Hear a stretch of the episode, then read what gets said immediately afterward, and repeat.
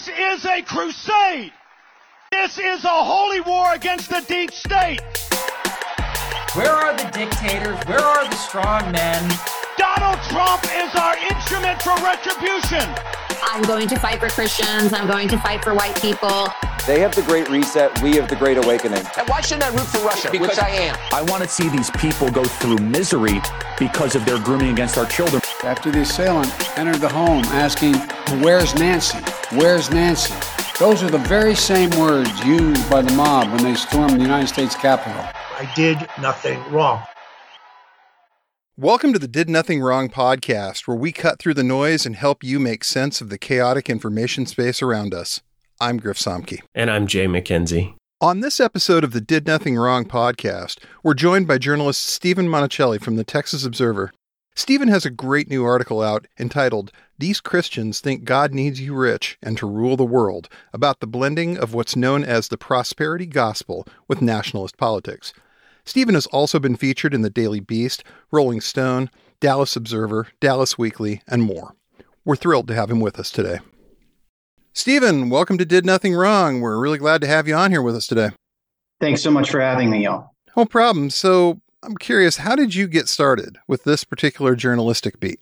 So, uh, in terms of my focus, uh, which is largely these days extremism, uh, what could also be considered threats to democracy, etc., um, it really just started out of uh, me seeing a sort of massive void in coverage of what is happening in Texas, in North Texas, in particular where I live, and um, how these events, these groups are intersecting with more national trends of the rise of, or I should, say, the resurgence of various forms of far right extremism, white supremacist movements, um, outright fascist groups.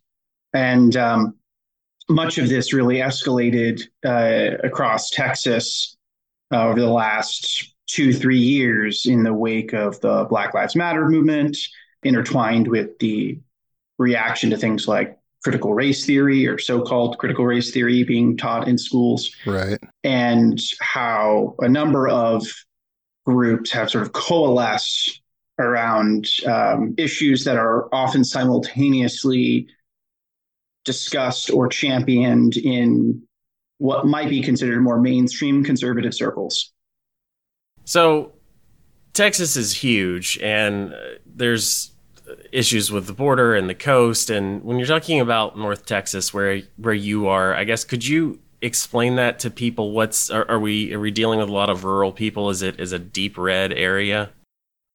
So North Texas is broadly speaking areas that include DFW, Dallas Fort Worth, the suburbs around that, some people might include the panhandle in that. I'm not sure. I think that would probably be its own sort of distinct region. But Dallas Fort Worth is one of the largest metropolitan areas in the country, and it is one of the fastest growing as well.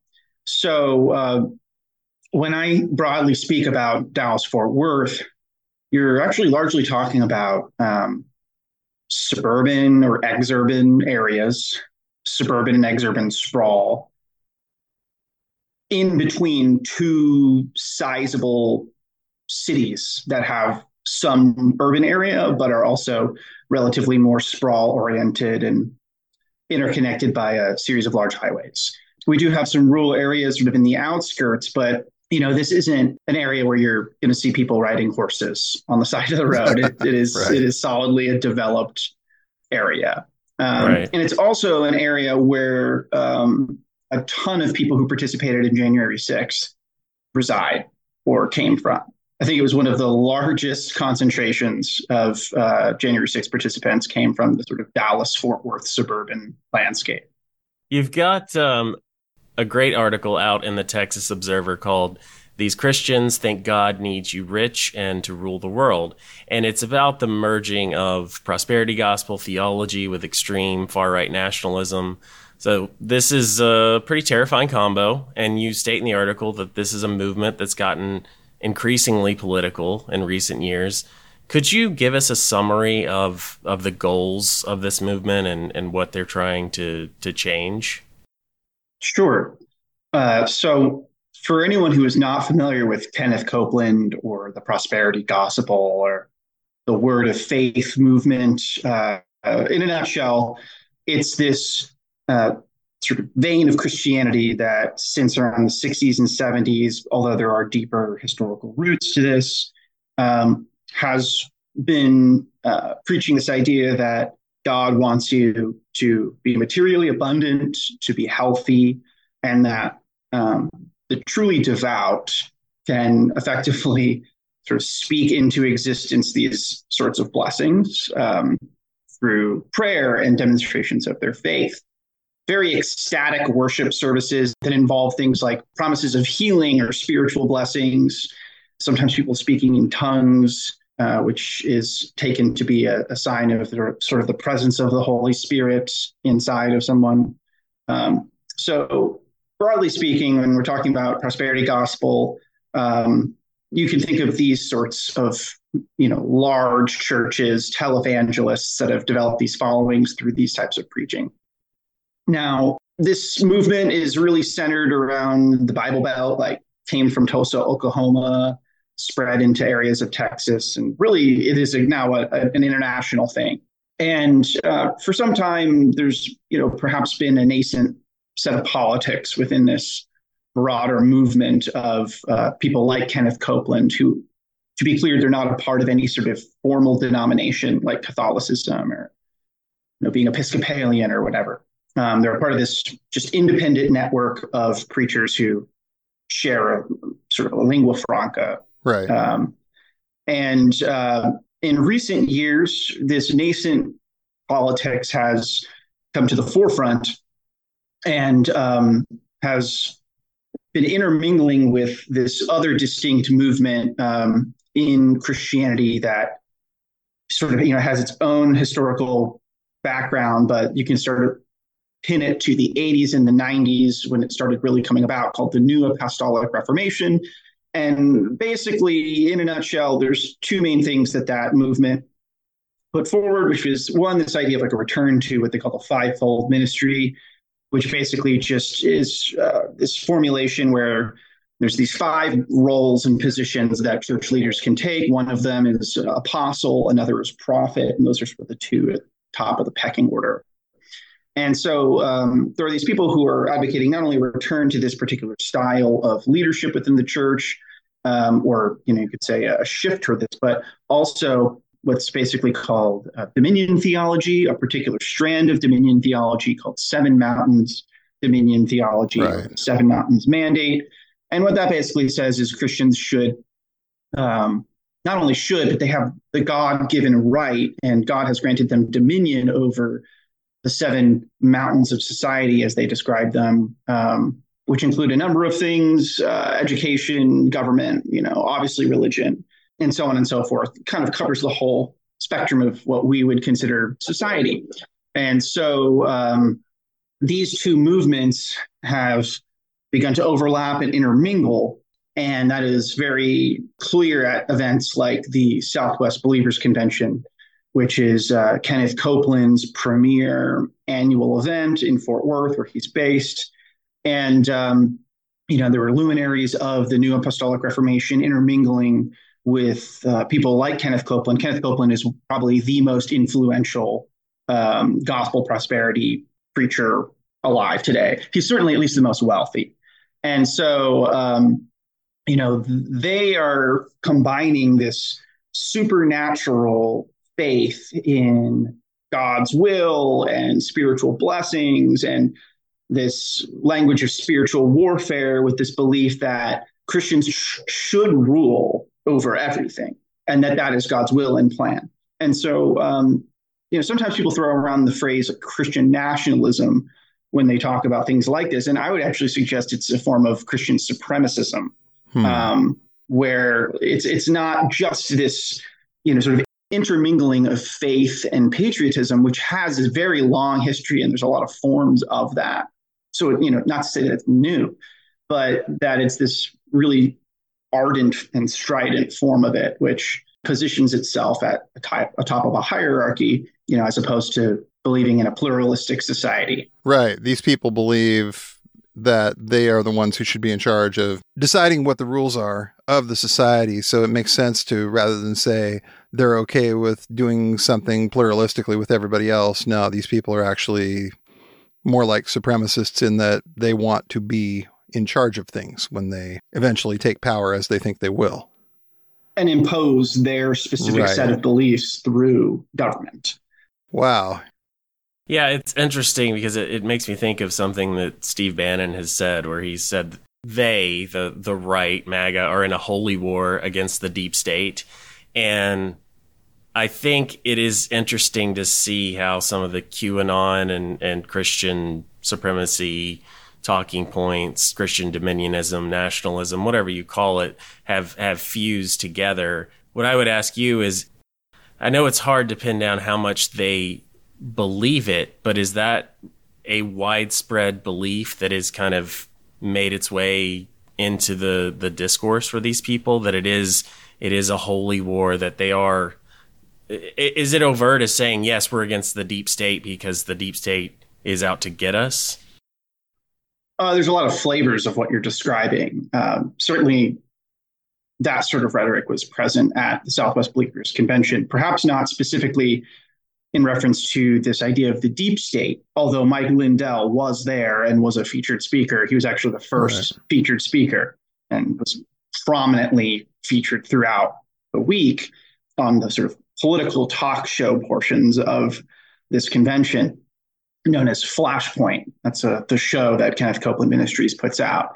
And certainly on Flashpoint and also sometimes inter- intermingled with the more sermon type, you know, parts of this convention, spiritual war, spiritual warfare is central to what a lot of these people believe. The idea that Satan or demonic or satanic influences are, you know, real, present, and have the capacity to basically possess or in people or influence real world events.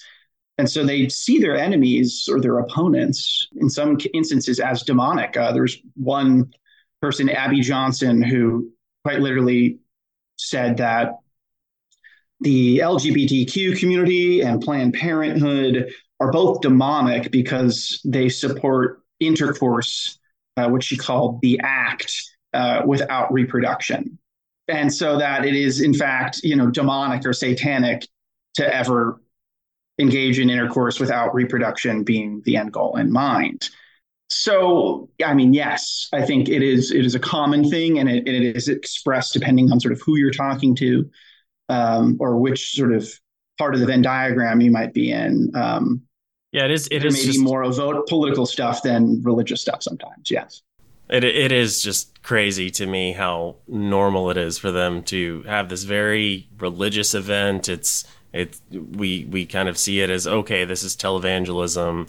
We understand most people understand what that is and what that looks like, and here's here's our our featured speaker, Mike Lindell, and um, it just seems like it's a whole nother world. But sometimes it just it just slots right in, um, which it says a lot about how far they've come and and how successful they have been at mainstreaming some of this uh, some of this rhetoric, some of these beliefs.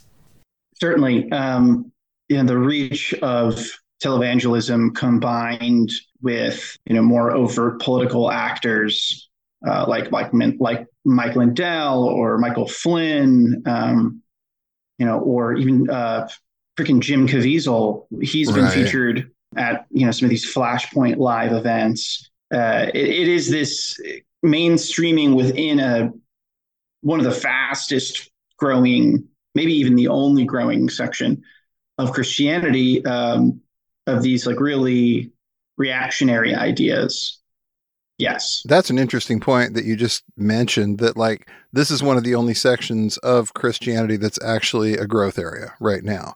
Almost everything else, mainline churches are seeing massive declines over the years, which probably leads a lot of people in places like where I live, which is Seattle, Washington, to start thinking, oh, well, this whole thing's on the decline. And maybe from one set of numbers it is, but the people who are signing up and getting more involved in it are getting involved in this very extreme version of what's going on. This very, very militant, politically militant, spiritually militant type of end of things. And think this is where it's really good that you're doing this kind of work so people can be aware of like, this isn't just Jim and Tammy Bakker in an air conditioned doghouse anymore. This has gotten well on past that. And these people are convinced that they should and are anointed by God to take over the United States. So is it just not enough for them to to believe anymore? Do they need to see something real and tangible in front of them? Is that is that part of what draws people into this? Do you do you think?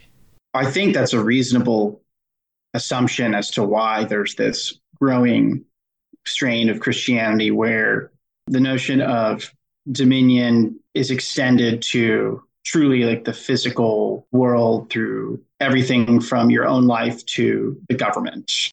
I mean, the the idea that you know you you should expect to be wealthy as a result of your faith, or that God will heal you if you're faithful, right. is not the norm in Christianity, certainly, no. uh, and it is something that you know has brought a lot of criticism to preachers like Kenneth Copeland.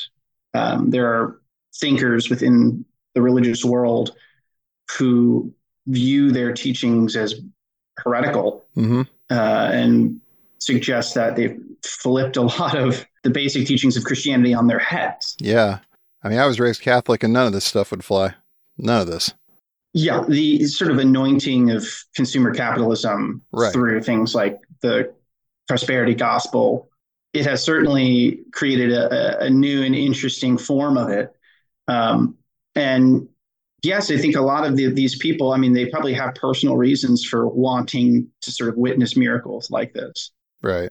And and now that is sort of extended to this idea that okay, well maybe the end of the world or the eschaton or like whatever will happen if God's chosen people, so to speak, take over the world and bring about the end times through that form of dominion.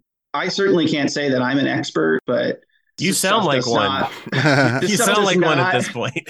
this stuff does not, you know, like you said, I, I was raised Catholic, and this stuff does not at all jive with, right? um, you know, what I grew up learning. Yeah, this is just not stuff. I mean, there was a parable about a rich man and a camel and a needle and trying to jam the camel through the eye or something. And I find myself looking at a guy like Kenneth Copeland, and I'm like, how do you explain this? But you know, okay, okay, you've convinced a bunch of people that this is this is the way. It almost starts to seem like a post facto justification for it. Like these people are rich and they went looking for a way that they could not give away all of their money and they cherry picked some scripture and they said, okay, well, maybe if we do it this way, this is what this is what we can say, and people start buying it.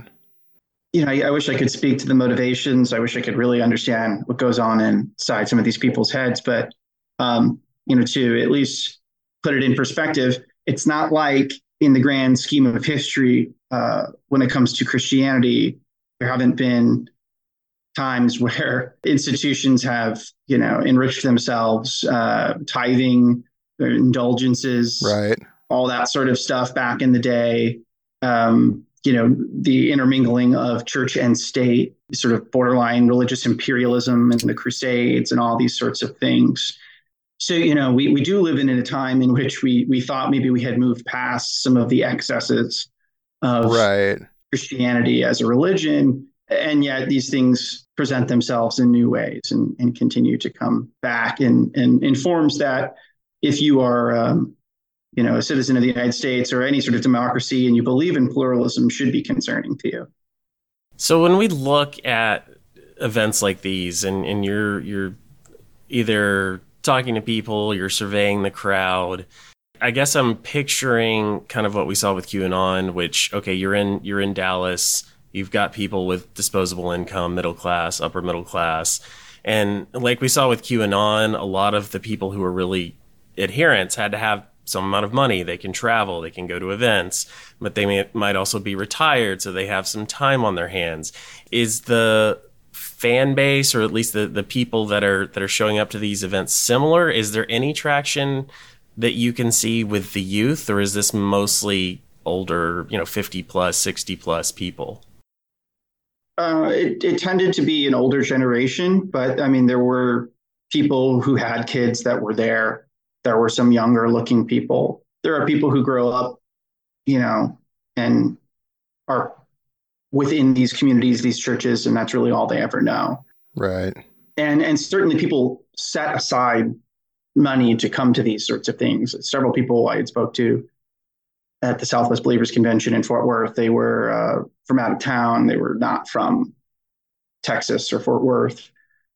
Um, and they, and they certainly set aside money that they give to the church as well.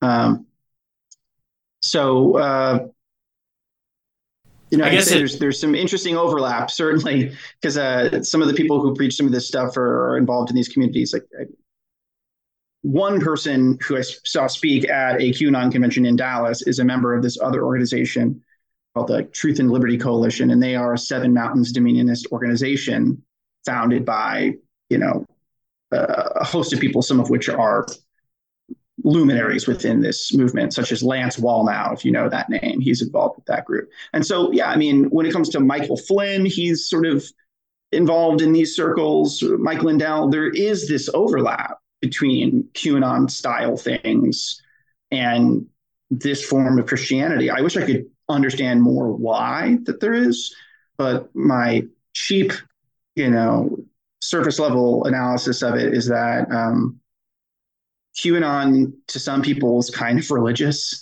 and mm. has these qualities like the uh, the promise of like a big revelation or the world getting sort of turned over the truth being revealed, some sort of end times vision, uh, spiritual warfare, etc. I mean, these things interlock so easily that it is hard to disentangle them sometimes, right. especially at these events like Reawaken America. Hmm. Shifting gears just a little bit. Um, You've done some writing about a group called Dallas Justice Now, which appears to be an astroturfed social movement that's been written about in the Post Millennial and the Daily Mail and by people like Matt Walsh in sort of a ha ha ha, look at these crazy Black Lives Matter types who are harassing people tone. And this even managed to make it onto Fox News on the former Tucker Carlson program. Yet when people dug into this group, they found ties to a right wing PR firm and not a whole lot else. And further digging exposed mm-hmm. ties to what can only be called a content farm masquerading as a network of local news sites. What can you tell us about this group and how did they react to your reporting? Dallas Justice Now. Uh, you you got the highlights right. They emerged in Dallas kind of very quietly. The first article ever written about them was by this woman who wrote it for uh, the Dallas City Wire, uh, a website that is a part of, as you mentioned, a network of content farm sites. Uh, people call them pink slime journalism. Yeah. and uh, they basically present themselves as being authentic local news when in reality they're a part of this very large network of uh, websites that tend to push conservative perspectives no one really noticed that first article. No one really paid attention to them. Um, they also had put out some PR newswire type releases, but they made a big splash whenever they went to the wealthiest part of the Dallas Fort Worth area, um, this enclave city called Highland Park, uh, which is literally a city within a city. And uh, they pass around this quote unquote pledge asking basically rich white people not to send their kids to Ivy League colleges to save spaces for non white people. This is something that no Black Lives Matter affiliated organization or supporter type organization I've ever heard of has ever done something like this. This is right. not not a typical tactic. It's not what they do. Yeah. Uh, nevertheless, this group sort of presented themselves. Yeah, they presented themselves as a, a Black Lives Matter organization and said, if you're a supporter of that, you know that you should sign this pledge uh, as you mentioned, that you know predictably caused this big dust up in conservative media. Oh, I can't believe this! How ridiculous! Yada yada yada. But it turned out that um, a Republican PR firm based in Utah named Arena, which has worked with a whole host of clients, and they've done some you know sketchy stuff in the past. I believe they were involved in the Swift boat Ooh. incident with uh, was that Al Gore? That was John Kerry. Um, That was John John, Kerry. Kerry, John- 2004, sorry, John right? Kerry. John Kerry. Yeah, I, I get my old presidents mixed up, or former candidates, I should say, uh, for president. And um, so, yeah, the, the whole Swift boat thing. Like, another, I wrote in a whole article about it for Byline Times about uh, all the different clients this firm that had worked to make this website for uh, Dallas Justice Now had done. Uh, incidentally, that same firm was also uh, apparently working with another group called Keep Dallas Safe uh, to make a website for them. Mhm. Keep Dallas Safe started in reaction to the Black Lives Matter protests that happened in Dallas, which I covered uh, as a reporter.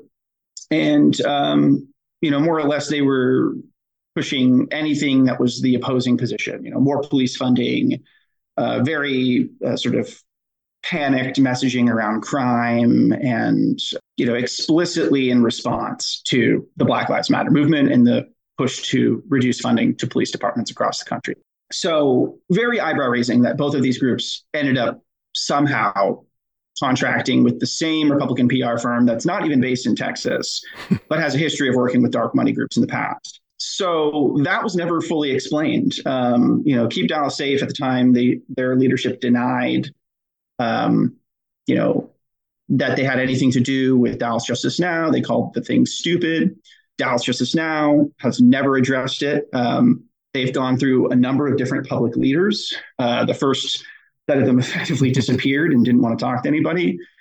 The second leader, they basically tried to respond to the critical coverage without really responding to it by lashing out against people. Right. Um, so one of the earliest uh, individuals, a woman who lived in Highland Park, who's sort of raising questions about this, she got doxxed by the group early on. They called me for literally no reason a racist, even though later on, when I finally tracked down the guy who was quoted as calling me a racist, he said, I never said that. I don't know why they published that. so a lot of weird things with this group. And over time, this group has effectively uh, shifted their focus. So, you know, they're no longer doing anything about police funding uh, or reducing it or Black Lives Matter stuff. They've shifted focus to pushing school vouchers, uh, school choice, and um, also like other random stuff about crime and homelessness uh, in a very similar sort of tenor uh, as Keep Dallas Safe, even though they're ostensibly not related and uh, have nothing to do with each other. Similarly to Dallas Justice Now, Keep Dallas Safe also has gone through a number of leaders. Its current leader, incidentally, is a guy who spoke at a Groyper conference um, and is affiliated with Groypers and has Ah. filmed videos with this other guy who is also a Groyper. There's no reason that these groups at face value should have anything to do with each other, should be talking about the same things, or have shared interests. You would assume that they would be diametrically opposed. Oh, absolutely. Have you heard Um, but- some of the things Nick Fuentes has said about black people? I mean, no way. You wouldn't you wouldn't want anything to do with a guy who was Yeah. involved in that. Yeah. And yet, For some reason, Dallas Justice Now recently shared uh, a video that Keep Dallas Safe had posted on Twitter. After I pointed that out, they deleted the post for whatever reason. But um, you know, it's just a very strange thing. It continues to go on, uh, despite there being all these red flags and questions about who's behind it. And um, there's only really one local paper, or I should say news website, because they don't actually publish a paper, that continues to provide them coverage. And incidentally, that newspaper in the past had been linked to the same network of bogus content sites huh, as the Dallas City Wire. Uh, the same woman who wrote that first article about Dallas Justice Now had written for this website. It's called the Dallas Express. And that's funded primarily by this mega donor, this Republican mega donor named Monty Bennett, who gets into all sorts of stuff in terms of his political activism and donations, and is a big proponent of school vouchers, incidentally. shocking. Shocking. Yeah. If uh, if if someone was cynical, you might wonder why when the when the right just loves it when the left looks crazy, or they can find a story that makes the left look crazy, and they can tell all their followers that, oh, think, aren't you so glad you're not a leftist? Because look at all of these things that they're doing, but they just run out of that content so quickly.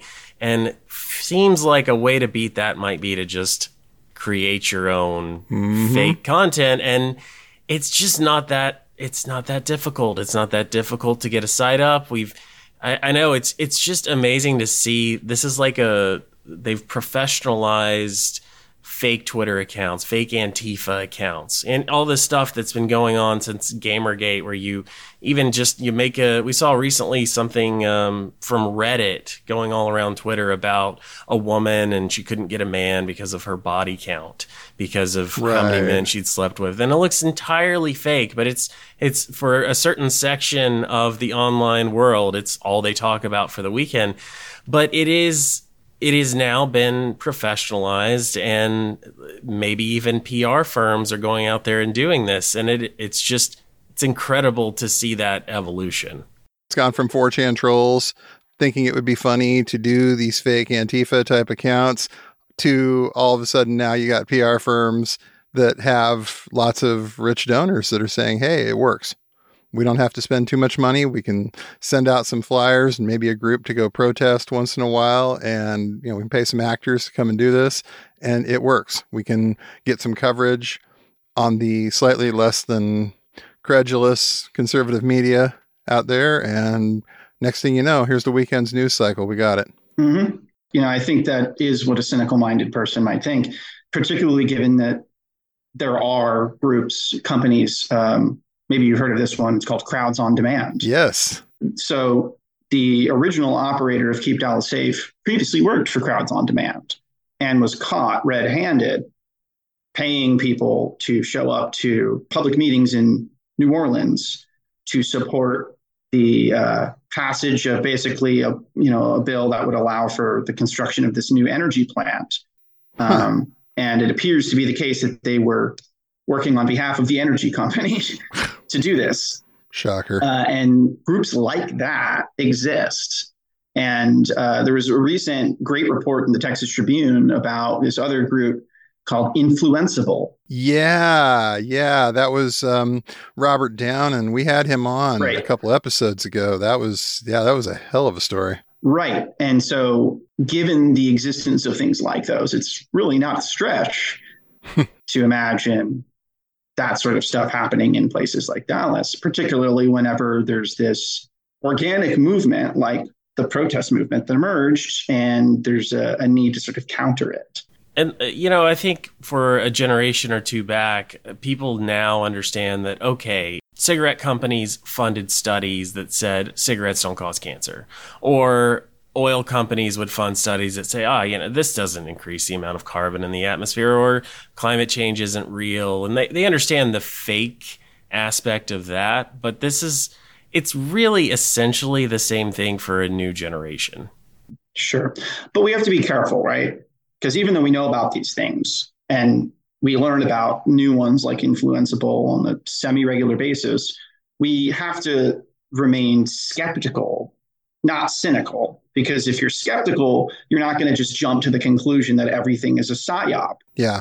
Which is, you know, perhaps a good segue into talking about something else that I think we're all interested in, which is uh, the right wing's knee jerk reaction to any time Nazis show up, mm. that they call them feds. Of course. Now, we all understand that intelligence agencies have done bad things in the past. um, and we we can imagine that they could still do bad things, um, and I think that is a safe form of skepticism. Um, but to immediately point at things that are uncomfortable um, or or inconvenient, um, say if you're a conservative politician and call them a, a, a deep conspiracy by the federal government, it doesn't really work because we know the identity of a lot of these Nazis, and there's doesn't appear to be any reason to believe as if this moment that their activities are being orchestrated by the feds in order to discredit conservative politicians. Right. You'd think you'd find a LinkedIn profile eventually, right? And yeah, you know, and and to be clear, there have been incidents where it's like I think there was this crazy Nazi book publisher that had oh, yeah. been an informant and was paid by the federal government while he was publishing Nazi shit. Right, but he was not a Fed in the sense of went to Quantico and graduated. He was a federal informant in right. the sense of they fished him out of prison where he went on weapons charges and told him, "Hey, you come out and you do work for us and you know tell us about anybody who gets too crazy and we will overlook some of your other activities. And right. he's definitely somebody who had that tag of Fed hanging on him the entire time he was out. People in that movement looked at him and said, Hey, how'd you get out of prison in three years on those charges? What right. happened? How'd you do right. that? So, nuance is important here. And um, I think in the case of what we've seen, like with homegrown neo Nazi movements, you know, there's been numerous instances where whether it's uh, Aryan Freedom Network or Patriot Front or whomever marching through the streets of some city or town in, in Texas.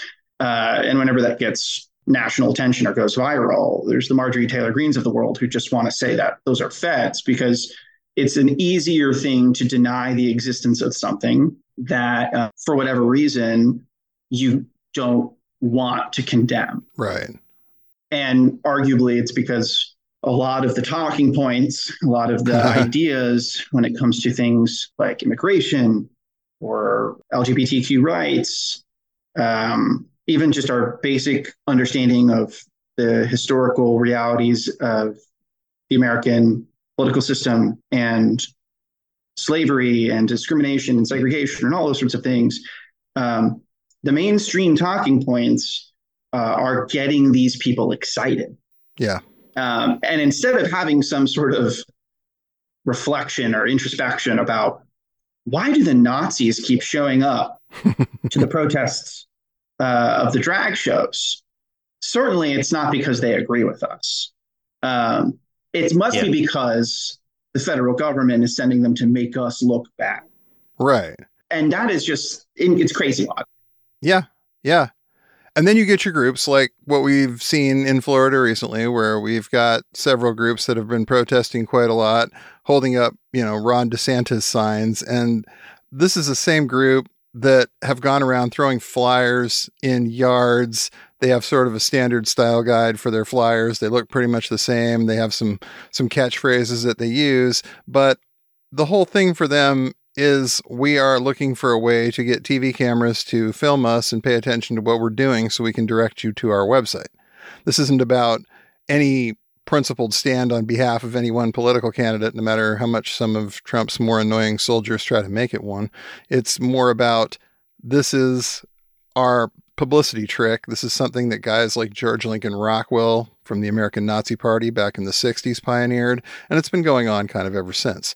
All the way from Tom Metzger going on the Geraldo show in the 80s to what you see now. They want people to pay attention to this stuff. And there are people that will confuse a controversial political stance that these people take for something, you know, really well thought out, something that they actually believe in. But in reality, a lot of the time, these groups have their own agenda that has really nothing to do with politics. They want you to pay attention to what they're doing. Right. Right. And it's very important that when we report on these groups that we don't just give them what we want what they want right but at the same time denying their existence does no one any favors no and it, it doesn't help us understand like why is the great replacement theory now sort of this mainstream talking point mm-hmm. Why why is it the case that some young republicans will use the word degenerate mm-hmm. in particular ways which um, sound a lot like dog whistles you know, there's unfortunately this, I think, very cynical response to this reality. You know, it could be explained a few different ways. One just being that maybe people are fucking stupid. I don't know if I can say that. Oh, that's absolutely fine. Say it.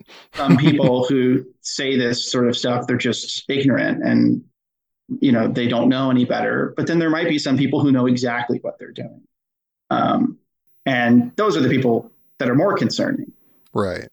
They know what's going on here. They have an approximate understanding of who these people are and what they're really about. But because this cause lines up with their particular cause in one way or another, they see no no problem with promoting it or using it to further their own agenda. And that's, that's right. terrifying. The idea that some people would look at a group like Patriot Front and say, how can I use this to push my own points?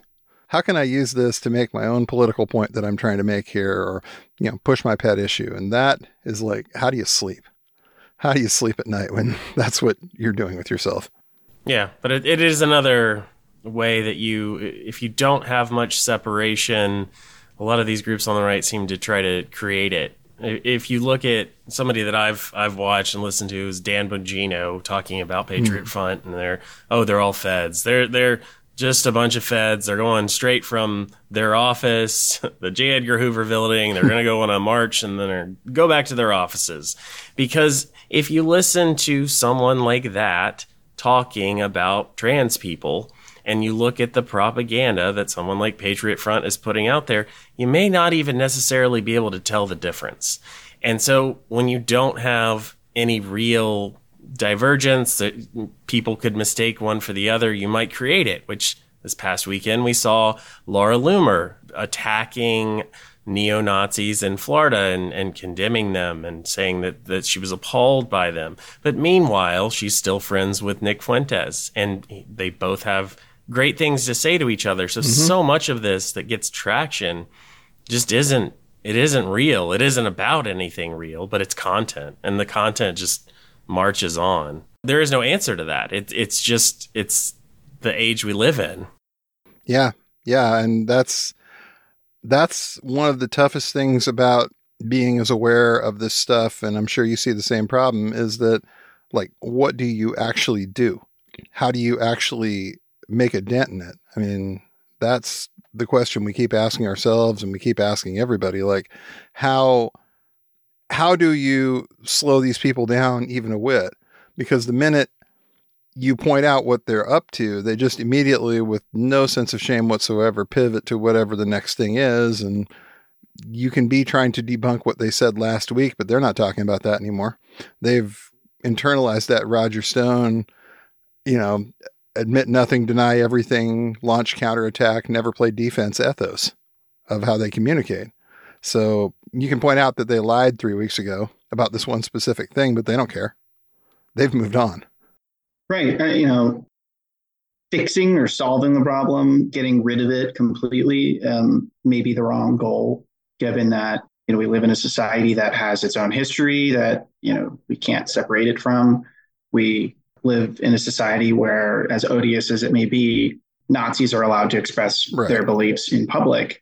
So the best things that I think we can do are, you know, one, make sure that people understand exactly what they're looking at and who they're dealing with when these sorts of things arise. Two, demonstrating that there are forms of organization that can help minimize the negative impacts of these groups operating in given communities. And, and then three, just not losing belief in the fact that we do live in a pluralistic society that works and that we can continue to. You know, it may seem like some things are increasingly untenable, but I would argue, you know, that's a difference between perception and reality. Um, right to your point, the most outrageous things are going to make the most money in the attention economy. And so, um, you know, keeping our eyes on the ball that the it's the boring stuff that tends to actually work. Right. Hmm. It's it's the the research, the the behind the scenes organizing, getting people to show up to stuff, showing their support to things, and effectively counter organizing and neutralizing uh, wherever you can. So that the the story isn't that a bunch of Nazis showed up. It's the story is that the community rejected the Nazis. Right. The far right even understands. A lot of them even understand that certain symbols are so odious and are so tainted they can't even use them. I mean, that's like kind of how Patriot Front even came about after Charlottesville. There was the split between the just outright neo-Nazi group that the leader of Patriot Front came from. And then, you know, this idea that they needed to kind of shift their symbology and they needed to shift their focus away from this outright supremacist shit. Right. Which you know, they are obviously haven't really moved away from it. They've just couched in different words or in different framings. And so that work is never going to end. It's just a matter of its adjacency to power. Right. And right now, it seems uh, closer than it has ever been in living memory.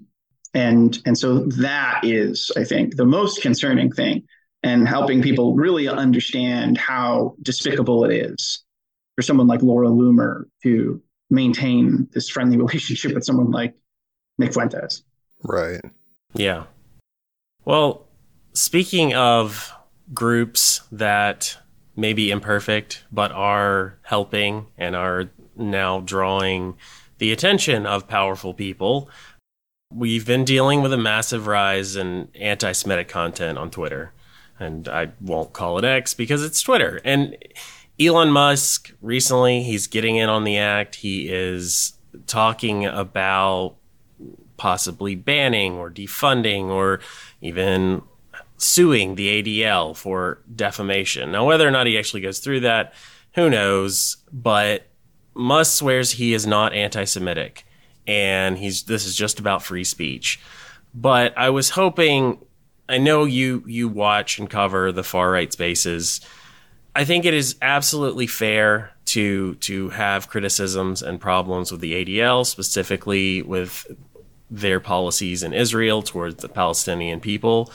But when you are a neo Nazi or a far right figure and you see other powerful people attacking the ADL, do they hear anything else but this is good for us because it's an attack on the Jewish people? I think it's very telling that, on the one hand, while saying that he's not anti Semitic, he is engaging in one of the most common anti Semitic tropes uh, of the last century, which is that, oh, the Jews control so much of the media that they are single handedly destroying my business as an advertiser. Right. Uh, or as a, as a place where advertisements uh, live and, you know, get views. Like Twitter is fundamentally an ad driven business. And so it is, I mean, it, it, of course, he's going to frame it within the context of free speech because that's his disingenuous framing for most of his bullshit. the dog whistle is pretty loud. It's like a foghorn at this yeah. point. I think he knows exactly what he's doing. If he's if he doesn't know what he's doing, that only speaks to his own ignorance and hubris and just lack of self awareness. Yeah, a lot of people uh, are trying to tell him right now what he's doing. He's got a lot of people out there saying, "Hey, look, uh, look what you're doing," and if you don't know at that point, you don't want to know.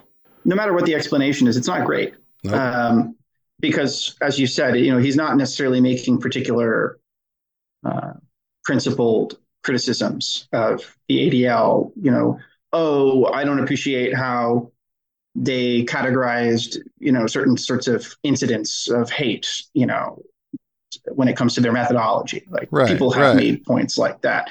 It's it's not that. It's it's basically just, you know, I'm going to pick a target and blame them for why my business is failing, even though several months ago he said, "Oh, all these advertisers are back and it's totally chill and it's fine."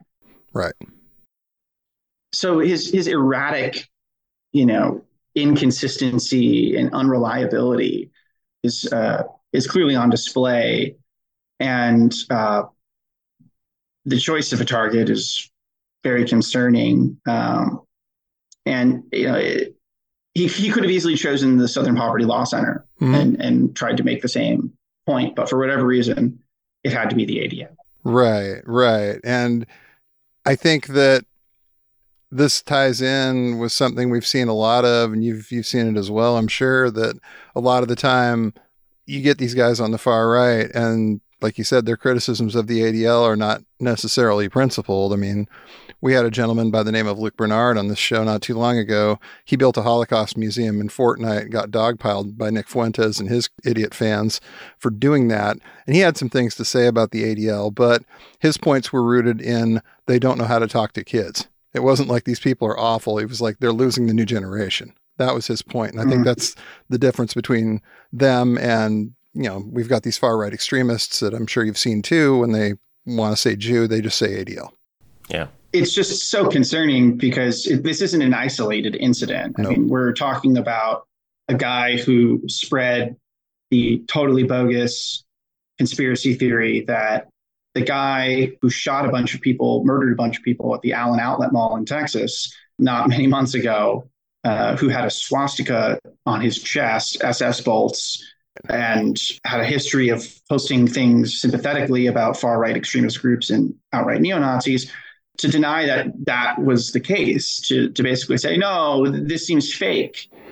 and you know, it's it's because I have a hunch. It just it, oh, they're they're trying to blame this for political points. It's it's become a part of this pattern where you know, whatever information ecosystem he's swimming in, it seems like it's poisoning his goddamn brain. Yeah. Uh, yeah. And it's a part of this broader ecosystem. Um, his talking points that he's pushing out, they're a part of a broader ecosystem of voices that are saying the same thing. And denial of reality is effectively just a stock tactic now yeah. uh, among yeah. a group of people who have a shared set of values, but for whatever reason, they're shy about saying exactly what they are, you know, and, and portraying themselves sort of as centrists.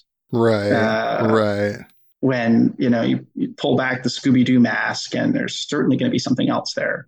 Well, and when you get to this point where, like you said, skepticism is good, but he is in a place where anything that does not confirm his priors, which is a narrative that he would like not to be true, he asks, "Oh, is it a psyop?" Or he just outright states, "It's it's a psyop." And I think for all of us, like you said, skepticism is good. We shouldn't just go looking for things that that tell us what we want to hear and what we want to believe because it does lead you down a path where you end up taking things at face value that you really just shouldn't and we, we all have to be smarter than that. We have to read and listen to people who maybe we don't even agree with, but understand different perspectives. And obviously, you have learned quite a bit about this Christian supremacist, dominionist world, which I think is just fantastic. And I think you should, if you can't call yourself an expert, you sound like an expert to me, and it right. is really it is really fascinating to read your your writing and how you cover this.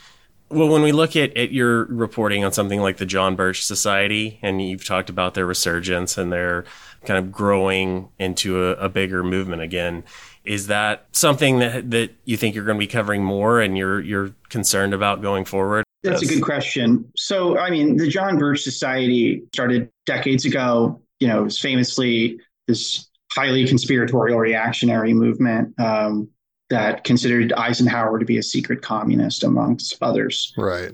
And from early on, they have been cooking some really kooky stuff. And there's this kind of quasi mythical story about um, William F. Buckley saying, Oh, those guys, we can't support them, even if there was a lot more hand wringing and like, you know, difficult negotiation about how exactly are we going to deal with the John Birch Society problem, which wasn't as you know unequivocally uh, com- condemnatory as some people might think.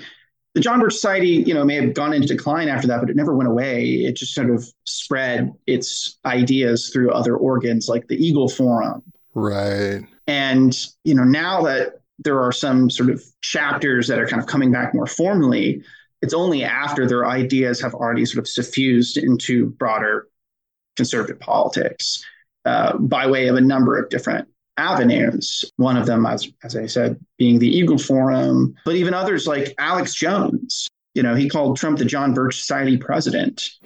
and, you know, you got to take pretty much everything he says with a grain of salt or like a whole goddamn table shaker of it. But at the same time, he dabbles in that stuff. And so he kind of knows what he's talking about. He more than dabbles, he, he really engages with some of the more conspiratorial elements of Bircherism. And so I think we do need to keep an eye on groups like that because they sort of uh, represent like a bleeding edge of ideas that have become normalized over time. Right. I, I certainly am going to be kind of keeping my eye on it as a group that is among you know many different groups trying to push really wacky stuff. Well, it, it is interesting just to see you writing about them because I know a lot of times, even for the left, they get drawn into wider conspiracies of the John Birch Society. And while those may or may not have grains of truth, the group has never gone away and they're still here. And all, all I really want to know is how you keep these various strands and, and groups and different sects like clear in your head and, and they don't just kind of dissolve into this one giant lump of ideas because I, I, I, hear you there there are differences there are there are things that that mark them out but I mean there has to be so much overlap. There is there is a lot of overlap but ultimately groups are just compositions of people and so uh, I try to focus in on okay well who are the leaders? Who are the sort of people that are the luminaries in these groups? And to what extent do they maybe have overlap with other groups? Um, that's sort of how I try to think about how these things interact and and you know try to conceive of them as more of a network of organizations. Because that's really what it is. Like you know the, the, stuff that i was talking about at the beginning of this episode um, you know the word of faith movement or the new apostolic reformation those are networks right. of individuals and groups it's not this massive unified organization that has you know this like codified hierarchical structure. There are independent people operating independent organizations that have affinities and have shared ideas, or they speak a similar language. And so that's, you know, anywhere you see a group like Moms for Liberty pop up, you should also kind of be thinking, oh, well, Moms for Liberty is like vaguely in that same sort of direction of um, you know, Christian nationalism, so to speak, with this sort of conspiratorial, even militant, radical bent to it. Um, you know, they have affinities with other groups. Like there will be people from those types of groups maybe at a John Birch Society meeting, but it doesn't necessarily mean they're all a part of some, you know, unified boogeyman right. story. Right. Right. And I think I think that's great. I think it is it is a great way to look at it uh, in terms of dealing with the individual people and the individual instances because we don't want to get stuck in that same sort of conspiratorial bent because we don't beat these people, we don't address them and deal with the problems that they're creating by by creating our own conspiratorial bent. That is that is not the way and I think this is a good way to look at it. Let's let's delve into this person and this person and where they intersect and who's funding them.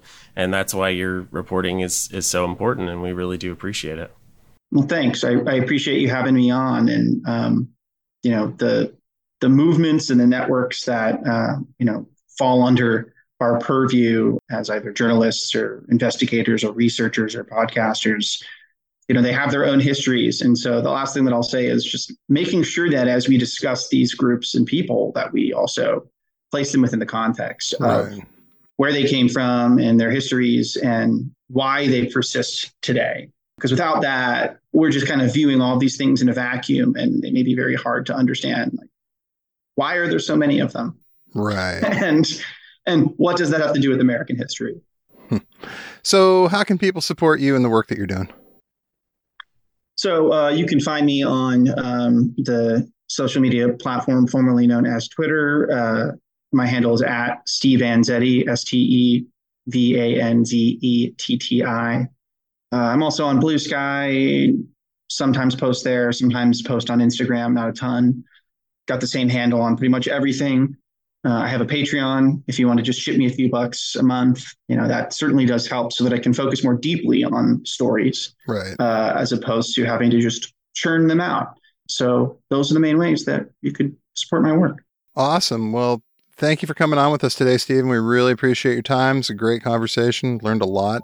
And you have a great rest of your day, okay? Thanks, y'all. Thanks. Take care. Thanks for listening to the Did Nothing Wrong podcast.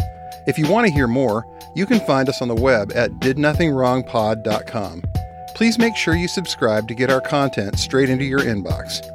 You can also follow us on Twitter at James, the word for, and the letter M, all one word, and Grizza BJJ, G R Z A B J J, as well as DNW Pod. We're extremely grateful for paid subscriptions and donations that allow us to keep doing this important work. Thanks, and remember, everyone mentioned did nothing wrong.